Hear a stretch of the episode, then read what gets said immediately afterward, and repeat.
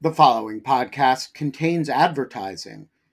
To access an ad-free version of the Lawfare podcast, become a material supporter of Lawfare at patreon.com slash lawfare. That's patreon.com slash lawfare.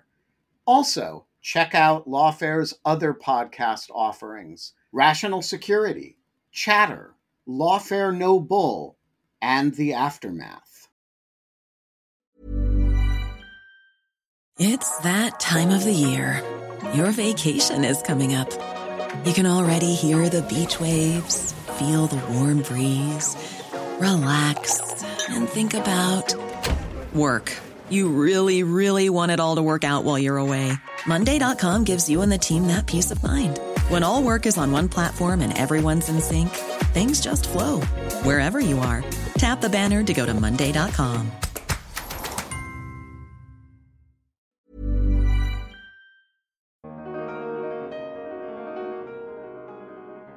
we know what the primary tools in the toolbox are, but we don't know how relatively effective they are and what the trade offs are.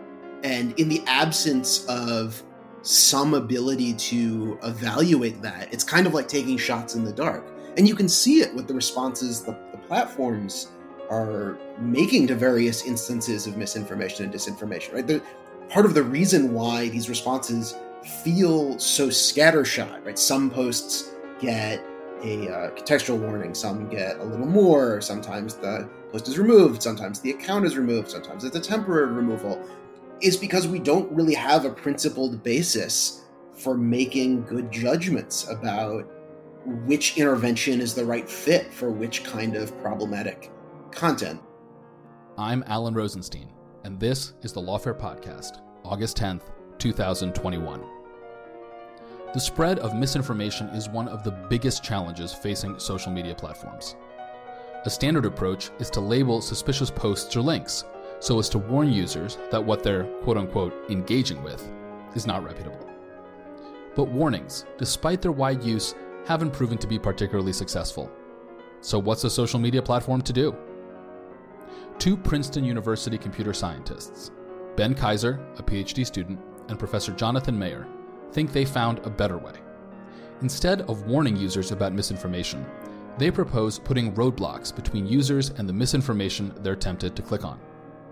I spoke with Ben and Jonathan about their research and about a piece they wrote recently for Lawfare entitled Warnings That Work Combating Misinformation Without Deplatforming. It's the Lawfare Podcast, August 10th.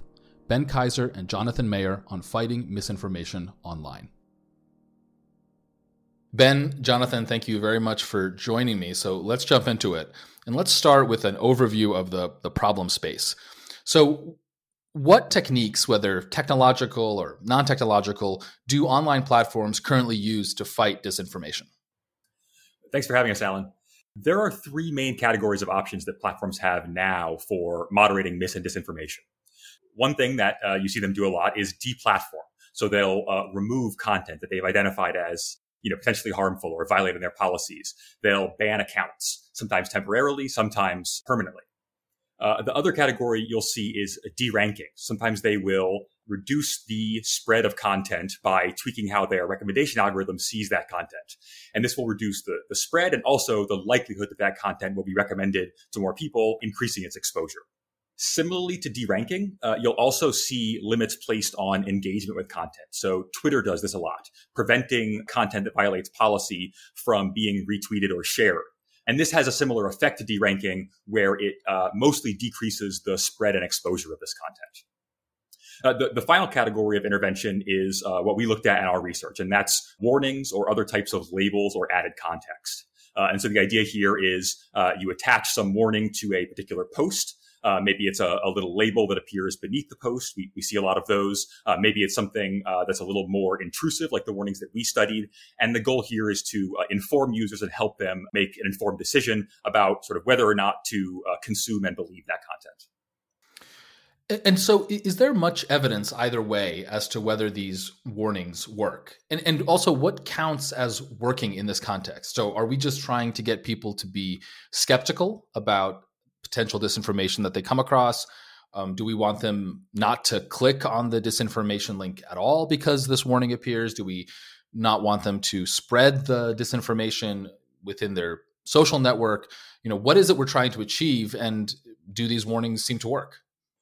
The the research so far has focused on two main outcomes uh, that you you want an intervention to achieve. So uh, the first is belief in the content that's behind the warning. So after you see a warning, are you less likely to believe uh, the content that you've read? The other outcome that we see a lot is intent to share. So uh, researchers will often ask people uh, after seeing this warning, you know, would you share this post on on social media? Those two goals get at the main purpose of warnings for platforms. They want to help their users have more context about the information they're going to consume so that they're less likely to believe uh, false or intentionally false information. And they're also designed to help reduce the spread of this information. So make people less likely to just click retweet or reshare when they see this information. Now, there's another line of research on warnings that comes from a different domain, uh, which is information security. And the main outcome of interest that researchers in this field settled on is click through. And so this gets at do people actually click on the content that the warning is in front of? Do they visit that page? Do they read that story? Or do they simply uh, ignore it and move on? So um, all three of those outcomes are of interest to designers of misinformation warnings. And what the research shows right now is that um, the warning designs that are currently in use are not particularly good at achieving those outcomes. So uh, the vast majority of, of studies of these warnings have found that they don't do that much to change user beliefs. They really don't do that much to change intent to share. And in terms of click through and actual behavioral uh, effects, uh, we haven't seen that much research yet, but the research there is suggests that again, these, the contemporary warning designs that are being used do very little to actually change click through and those sorts of behaviors. So now let's get into the, the research that, that you and Jonathan and your collaborators uh, have been doing. So, what did you find about different types of warnings and what the different effectiveness of different types might be? Yeah, so uh, as I previewed, we drew on research from the security discipline. And the, the reason is that there's a lot of expertise in, in security, especially in the usable security discipline that has looked at warnings in the past and um, made some pretty significant leaps in effectiveness. So, uh, security researchers considered two main kinds of warnings. The first are contextual warnings. So these appear next to uh, some sort of risky or dangerous content, or you know above, below it. Uh, it's some sort of icon or message that you know is just designed to uh, give some sort of indication or small amount of context for a given piece of content. And so let me just let me just make sure that we're sort of all on the same page here. So when you're talking about usable security or the content of this research, this is like if I type a web address in my uh, in my browser and then I get this warning saying this is potentially insecure website, you should run the other way, but it still lets me click through if I really want to or you know I want to download something and click on it and Windows pops up and says you know this is a random exe file maybe you shouldn't download this but it gives you the option. This is is this the security research that we're talking about? Yes exactly. Right there's there's a few categories of uh, uh, harmful content that security researchers were concerned about when they started developing warnings. So you pointed out uh, malware uh, that's a good one right a random executable uh, insecure websites and then also phishing and other forms of scams and so when, when this type of content uh, started proliferating widely on the internet, the platforms of the day, uh, researchers, uh, browser vendors, uh, software developers started putting warnings in their software because they thought it would be an effective way to inform users and help them make better decisions what they found was that these contextual warnings, the labels, the icons, the toolbars, uh, really did very little to change user behavior.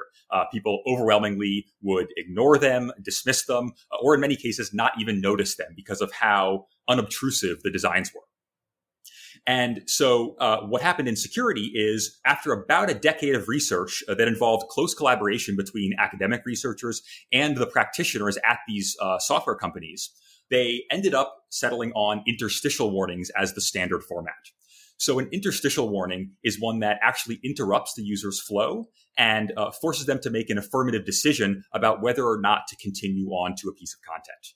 So uh, a pop-up is a form of interstitial. A full page uh, warning that uh, you might have seen, you know, if you use Google Chrome or Firefox or, or any of the major browsers, and then you try to access some insecure site, you'll see these full page warnings. These are all forms of, of interstitials. And what the research in usable security found is that these interstitials were much, much, much more effective at informing and protecting users. So uh, the, the, sort of culmination of this research was a, a, massive field study of browser users that found about a 75% effectiveness rate for the interstitial warnings of the day.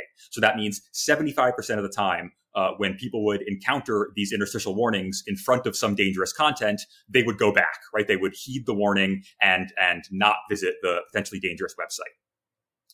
Now, coming forward to uh, the modern day and to misinformation warnings, what we see widely are contextual warnings, right? If you see a label on Twitter or on Facebook, on YouTube, chances are it's it's likely a contextual warning. And what the research on these warnings shows broadly is that they have very small effects, if any effect, on user behavior and, and user beliefs. So there's been a good amount of research at this point, and and this is this is a, a pretty settled conclusion that uh, you know if these warnings do have effects on on users, uh, they're fairly minimal. And so what we set out to do with our research was take some of these lessons learned from usable security researchers and, and see if they could be adapted and applied to advance misinformation warnings. And, so that's why our research looked at both uh, contextual warnings, sort of similar to uh, the labels that you see often now, and then also interstitial warnings based on designs used in the security domain. And could you give just a brief brief overview of the the methodology of your of your research? I think it's always useful to get a sense of how it is that we try to study something as kind of complicated as disinformation in in the real world. So just kind of briefly give us a sense, you know, how did you in fact come to the conclusions that you came to that interstitial warnings are, you know, X percentage points more effective than contextual warnings? Uh, so the methodology that we used is uh, a series of studies. We ran two uh, laboratory style studies. And that's in contrast to something like a field study where you actually encounter users in their real environment, right? On Facebook, on Twitter. Uh, you have access to data about their real activity on those platforms. Without access to that data, a research is really restricted to these kinds of laboratory studies where you bring someone in, you show them a simulated environment, and uh, you observe, you know, their behavior and their responses in that environment. And so that's what we did uh, across two different studies. We started with a smaller scale qualitative study where we brought users in. Uh, we showed them a mocked up uh, version of Google search results. We attached contextual warnings in some cases and interstitial warnings in other cases to some of these results. And then we asked users to do information retrieval tasks, find the answer to some relatively simple question and they would perform a search. Uh, they would see these warnings, and we would ask them about their responses to the warnings, uh, their perceptions of those warnings. We would observe whether the warnings had an effect on their behavior. So, did users who uh, saw warnings choose different search results than users who didn't see warnings? And uh, we, we were able to use all that information to get an initial sense that interstitial warnings were likely to be much more effective than contextual warnings. But this was a qualitative study primarily. So it gave us lots of theories about, you know, what types of warnings might be more effective, why interstitial warnings might be more effective than contextual warnings, but it didn't actually establish quantitative evidence. And that's why we designed a second follow-on study for this one, we recruited a much larger population of crowd workers and again had them walk through a simulated search uh, engine uh, where they would complete information retrieval tasks and see, uh, in this case, only interstitial warnings. So we honed in on interstitial warnings for this second study. Otherwise, the design of the study was was quite similar, but the larger scale uh, let us develop some quantitative metrics about the effects of these warnings.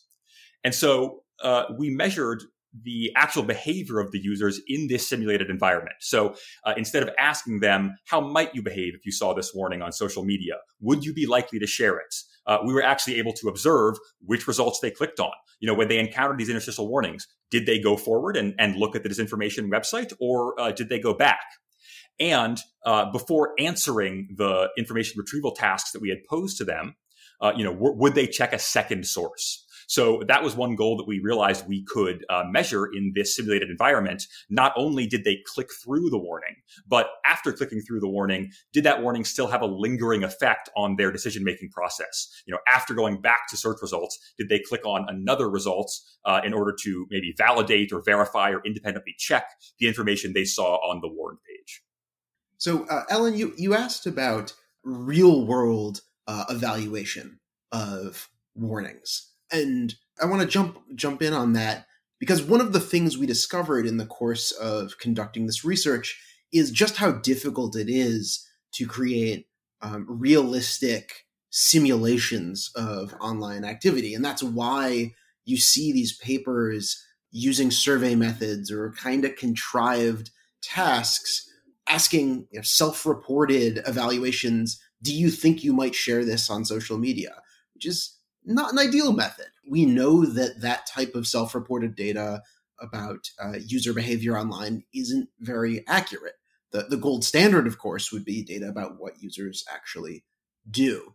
And uh, switching gears to policy for just a moment, it's illustrative to compare the development process for information security warnings to the process for misinformation warnings. Uh, ben gave a, a great uh, history of misinformation warnings and how about a decade ago, major software vendor, vendors, uh, Google and Mozilla, for instance, uh, worked hand in hand with researchers, and folks were rotating in and out of academia and these companies. There was open data, uh, there were open publications, um, and just really rapid iteration on different warning designs. And that's very different from today, where we have the occasional corporate blog post uh, cheering some new warning, often very similar to the last, often getting some form of mildly positive press bump. To the extent there's data, it tends to be some count of how often the warning was shown to users, no real effectiveness data, no engaging with researchers about effectiveness, no peer reviewed publications looking at effectiveness, not a lot of iteration and design. And part of what we took away from this project was that that needs to change. The development process for misinformation warnings needs to look a lot more like the information security warning development process. It's obvious why the processes are different. The incentives are very different. No one is in favor of online scams, I guess, other than scammers.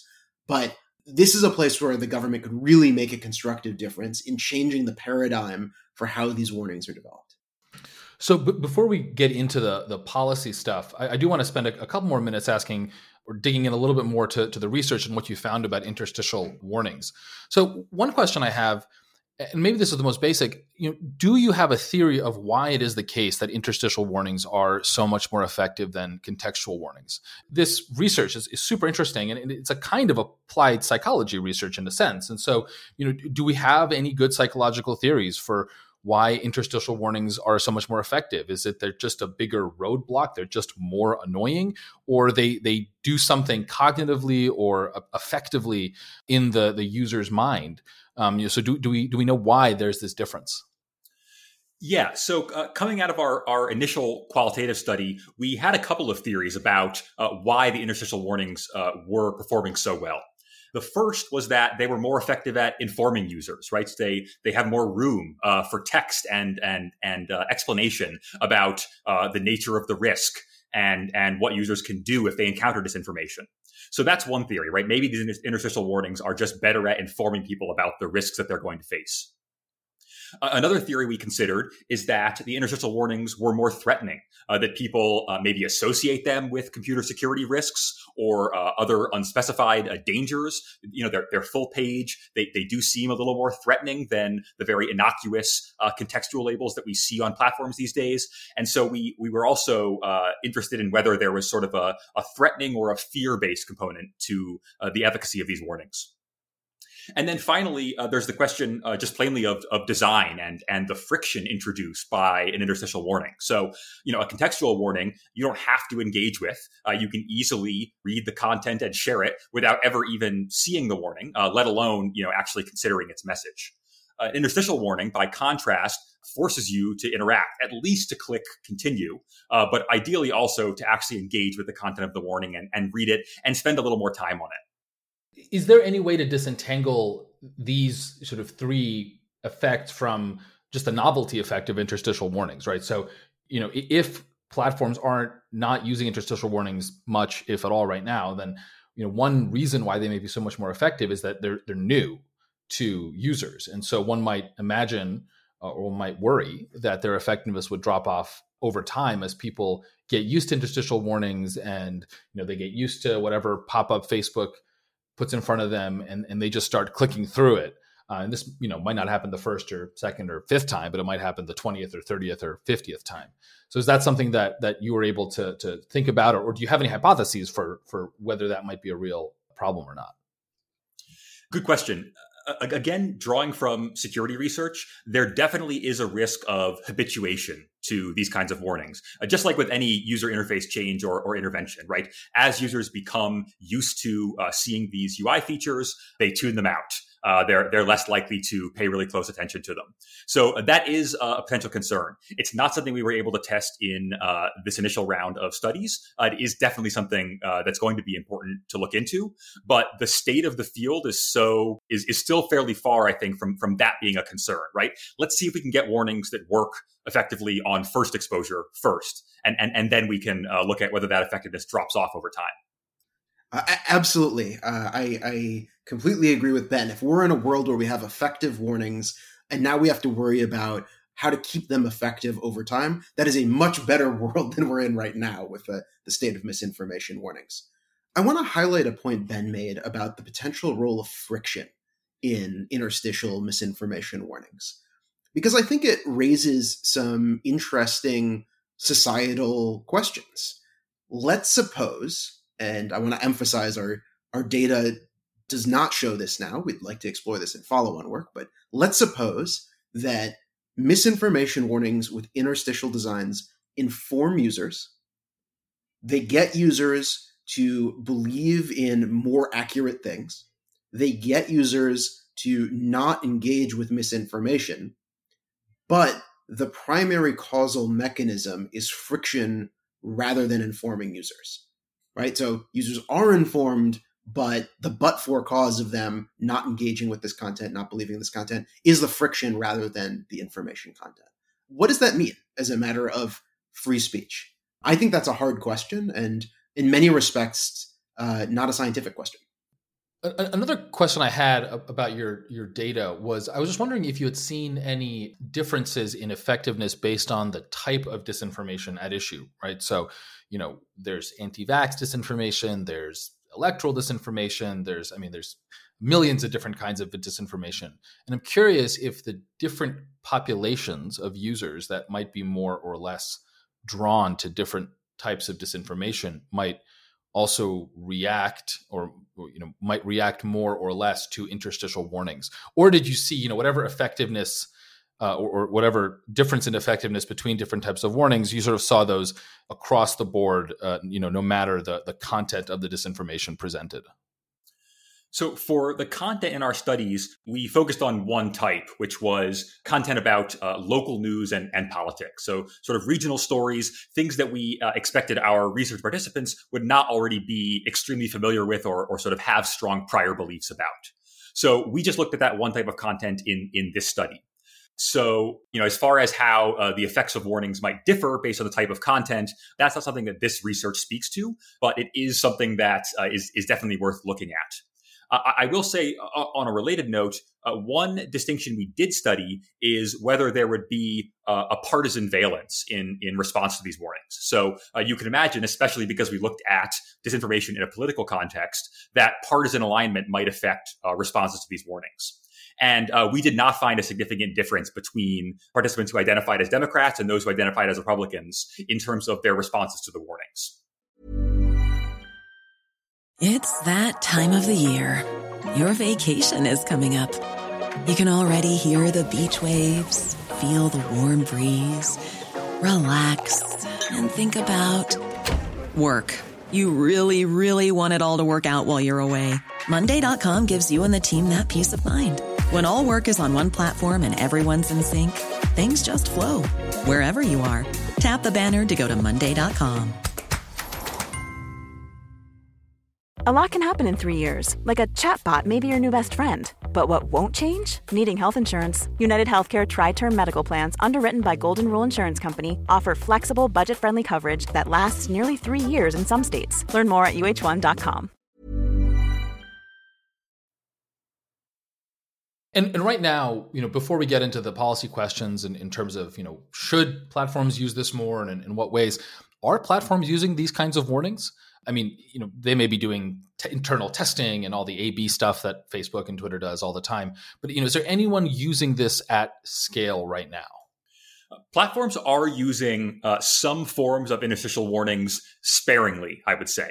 So uh, the one that is probably the most common that, that users might have encountered uh, the most frequently are these sort of uh, desaturation or blur filters that uh, Instagram and, and Facebook primarily will sometimes put on content as a form of warning. So the content is blurred out. Uh, there's a message on top that says, uh, something about a fact check or the reliability of the information. And users have to actually click or, or tap on the post to clear this filter and, and see the content.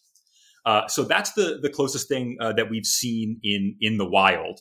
Truthfully, we don't have uh, the the transparency or the data or the information we would need from platforms to know comparatively how often users see those warnings versus the likely much more common uh, contextual warnings and labels. But they are out there. Platforms are starting to test these kinds of designs. One thing that I see, and I'm curious if this would count as an interstitial warning, is on Twitter, if you try to retweet something that has a link, but Twitter has detected that you have not yet clicked on the link, it will sometimes pop up a thing saying, Do you want to actually read the link of this thing you're about to retweet before you retweet it? And, and you know, I found that a kind of interesting thing. And on, in, on occasion, it has actually gotten me to, to click on the link of the thing that I'm going to retweet to to my followers. Um, and so, w- would would that count as an interstitial warning under your typology? Yeah, that is another format of, of interstitial. The key difference being that uh, that one is deployed at the time of sharing or reposting, as opposed to uh, the point of, of consumption. But uh, yes, uh, platforms, including Twitter, are experimenting with interstitials at time of sharing. Uh, I've seen those types of warnings that uh, ask you to make sure you've read the content, and I've also seen some uh, proposed at least that ask you to uh, sort of reconsider the content of a, of a, post if it has you know hurtful or or, or aggressive language in it, uh, something like that. So uh, that is a side of interstitials that platforms are exploring as well. I'm circling back briefly to, to Alan's question about uh, how often platforms are using these kinds of warnings. One of the great challenges here is when platforms give out numbers about how often warnings appear. Those usually aren't broken out by type of warning. Uh, and then they're also not broken out uh, in any way that gives you context for the relative frequency of those warnings as compared to the rest of the content on the platforms. Um, a colleague of mine likes to refer to this as the denominator problem. Companies like to give out the numerator, but they don't give out the denominator. And so the, the current state of transparency around these warnings leaves an awful lot to be desired. So let's turn to the policy implications of this, and and you know let let's assume, and I think your research does a good job of of demonstrating at least a kind of prima facie case that interstitial warnings are much more effective than contextual warnings and are just substantially effective in, in their own right. So, you know, should platforms use them at scale? And one thing that you point out is that platforms have sometimes been hesitant to use interstitial warnings uh, because they're perceived as as too forceful. So earlier in the conversation, Jonathan, you refer to the kind of First Amendment implications, or really they're not so much First Amendment because that's private platforms, but the the free expression implications of putting roadblocks, putting friction between users and things they'd like to read or things they'd like to share.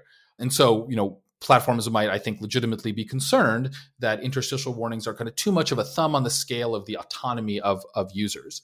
And then another thing that occurred to me is that platforms might also worry that, you know, even if they're willing to uh, kind of micromanage the behavior of their users in this way, the users will themselves get quite annoyed by intrusive warnings. And I, I, suspect that in the security research field, you know, people have had to think about that as well, right? You want to protect users from themselves, but you don't want them to get super annoyed at the you know at the operating system that's not letting them do what they want to do so are these are these fears right that these interstitial warnings they're, they're just are too heavy handed are these fears unfounded or is there a limit to the usefulness of interstitial warnings for this reason i'm going to take the academic way out and say we don't know um, and part of the message we hope folks take away from this research we've done is there's a dire need for experimentation here.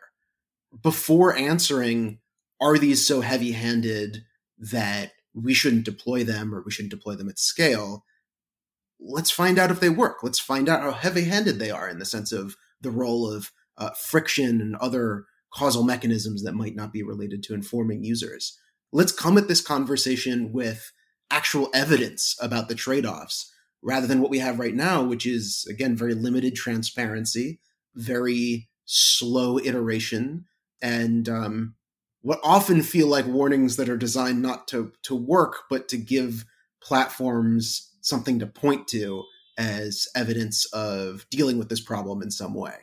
So I appreciate that's a bit of a cop out answer, but there's such a knowledge gap about responses to misinformation that I think it's hard to have a grounded policy conversation at present. And so I think the policy conversation should be how do we close the knowledge gap? On the other hand, one might look at interstitial warnings and say, look, maybe they're better than contextual warnings, but they're still not nearly powerful enough to do the things that we need them to do in terms of disinformation. So, to give a, a more concrete example, right, in the the lawfare post that that you wrote summarizing the research, you you frame these um, interstitial warnings as an alternative to more heavy-handed types of moderation. You know, whether it's blocking the circulation of links, as famously happened to the New York Post with the story of Hunter Biden's laptop, or what may or may not have been Hunter, Biden's laptop, uh, or alternatively, um, uh, deplatforming users who generate misinformation. How should platforms think about using interstitial warnings as alternatives to these because you know one might argue that there are some forms of disinformation that are so damaging that are so harmful that really it's not enough just to put a roadblock between users and this information you have to just eliminate it from the platforms themselves i agree with that i and as we wrote in the the post there needs to be a spectrum of responses to misinformation and disinformation and the more there is a risk of harm, the more imminent that risk of harm is, the stronger the case for stepping in with more heavy handed action. And that's not unique to the misinformation or disinformation context. It's throughout free speech and free expression law and policy. One of the great challenges here is just understanding what the effects of those various interventions are, right? There's this toolbox that the platforms have. We know what the primary tools in the toolbox are, but we don't know how relatively effective they are and what the trade offs are. And in the absence of some ability to evaluate that, it's kind of like taking shots in the dark. And you can see it with the responses the, the platforms are making to various instances of misinformation and disinformation, right? The, I think the part of the reason why these responses feel so scattershot, right? Some posts get a uh, contextual warning, some get a little more. Sometimes the post is removed, sometimes the account is removed, sometimes it's a temporary removal. Is because we don't really have a principled basis for making good judgments about which intervention is the right fit for which kind of problematic content. I, I, don't mean principled in the sense of, you know, it's like ethically unprincipled, but I mean in the sense of having a good handle on what the intervention will actually do to address the possible harms created by that content. And it is far from clear that the platforms are putting in the work they need to to understand that kind of trade off between interventions and uh, addressing risks posed by content. Um, and in fact, there's been some recent reporting suggesting that efforts inside at least Facebook to address that information gap and understand uh, the proliferation of problematic content on the platform have gotten squashed by leadership because they don't want to know. So the disconnect about problematic content, responses to that content, and how to weigh those two against each other uh, does not exist exclusive, uh, exclusively external to the major platforms. It, it appears to be internal too. Jonathan, uh, so you know earlier in this conversation, and I think this relates to what you just said. You know, you've called for more experimentation, and in the lawfare post, you and and Ben and, and your co-authors talk about an agenda of aggressive experimentalism to combat misinformation, and, and that's what you like to see. And so, on the one, I want to push push on that a little bit because on the one hand, you know, experiments are good; they generate data, they generate new approaches. But on the other hand, as kind of a society, we're we're way past the era of quote unquote move fast and break things, which was Facebook's now somewhat infamous early approach to building its platforms. Um, and it was fine when Facebook was just a small dating service for Ivy League undergraduates, and not so good when it was the nervous system of the world. Now, you know, these companies, Facebook, Twitter, YouTube, whatever, they're the new public square for better or for worse. And users are, I think, fairly hypersensitive to what the rules of the road are.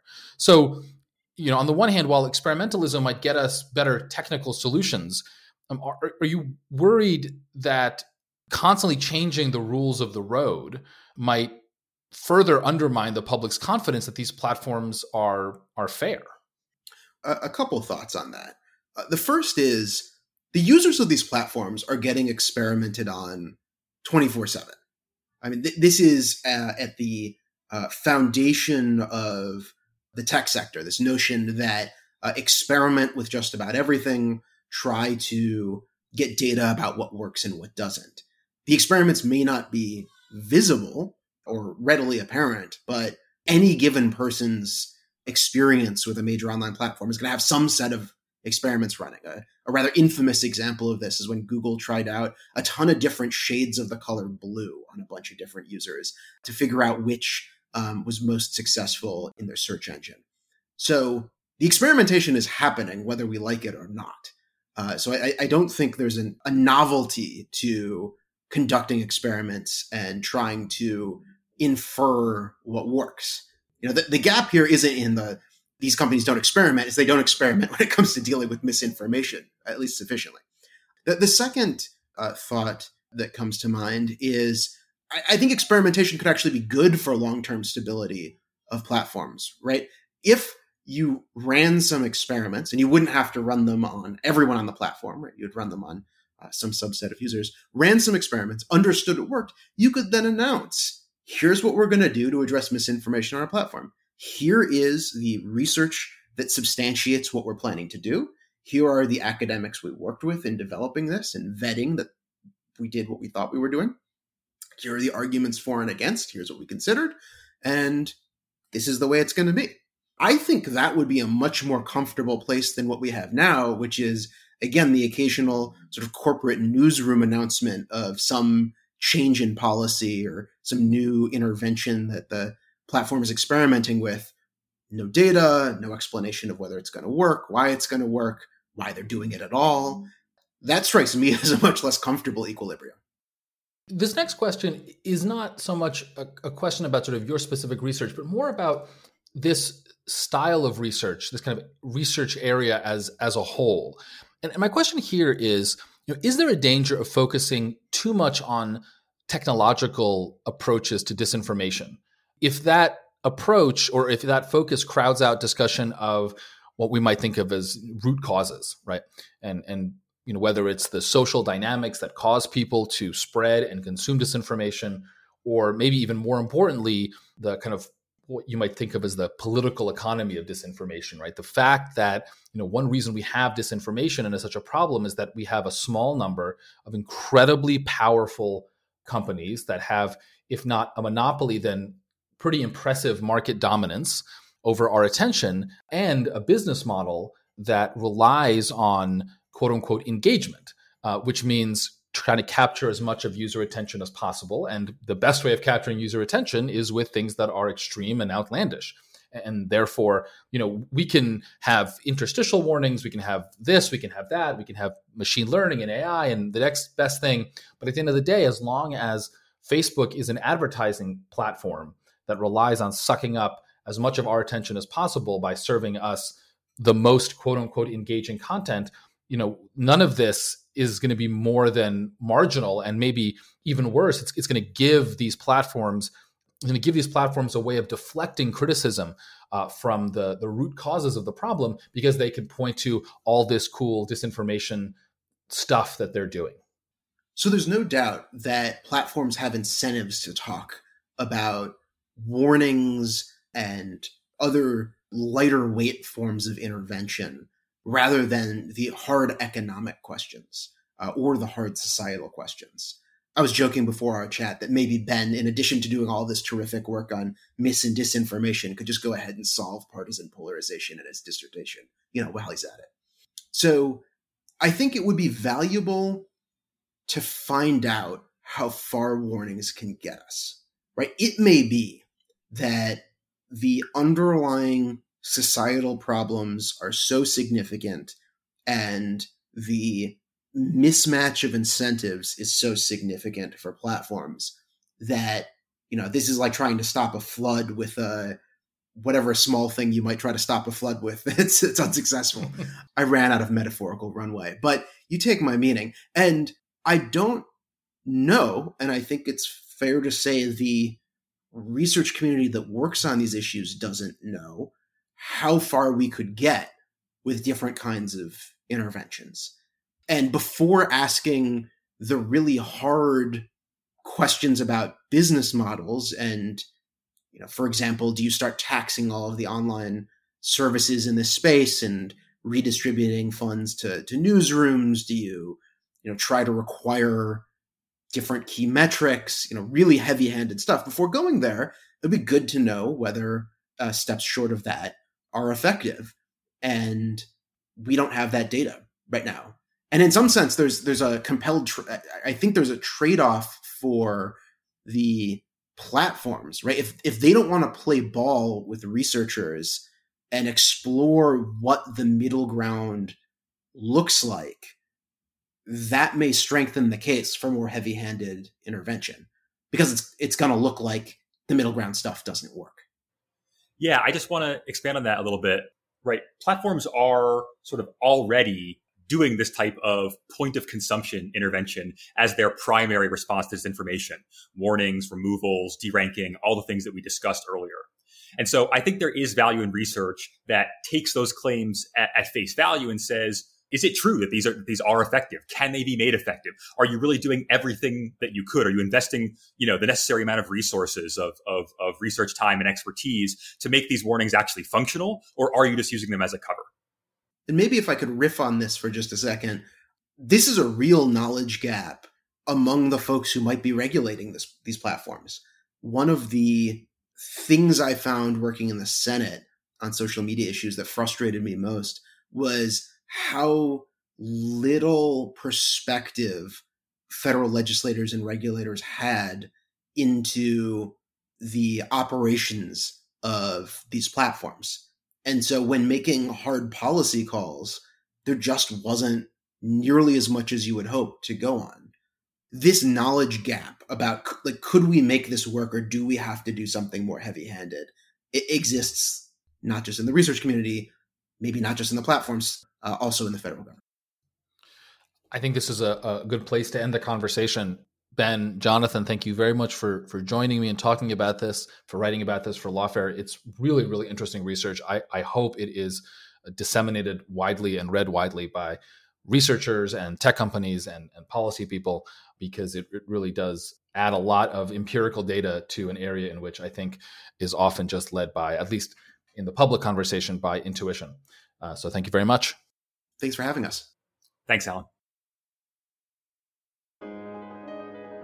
The Lawfare podcast is produced in cooperation with the Brookings Institution.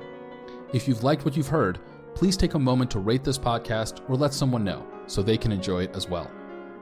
This podcast is produced by Jen Patja Howell. Hamza Shittu of Goat Rodeo is our audio engineer, and Sophia Yan performed our music. As always, thanks for listening.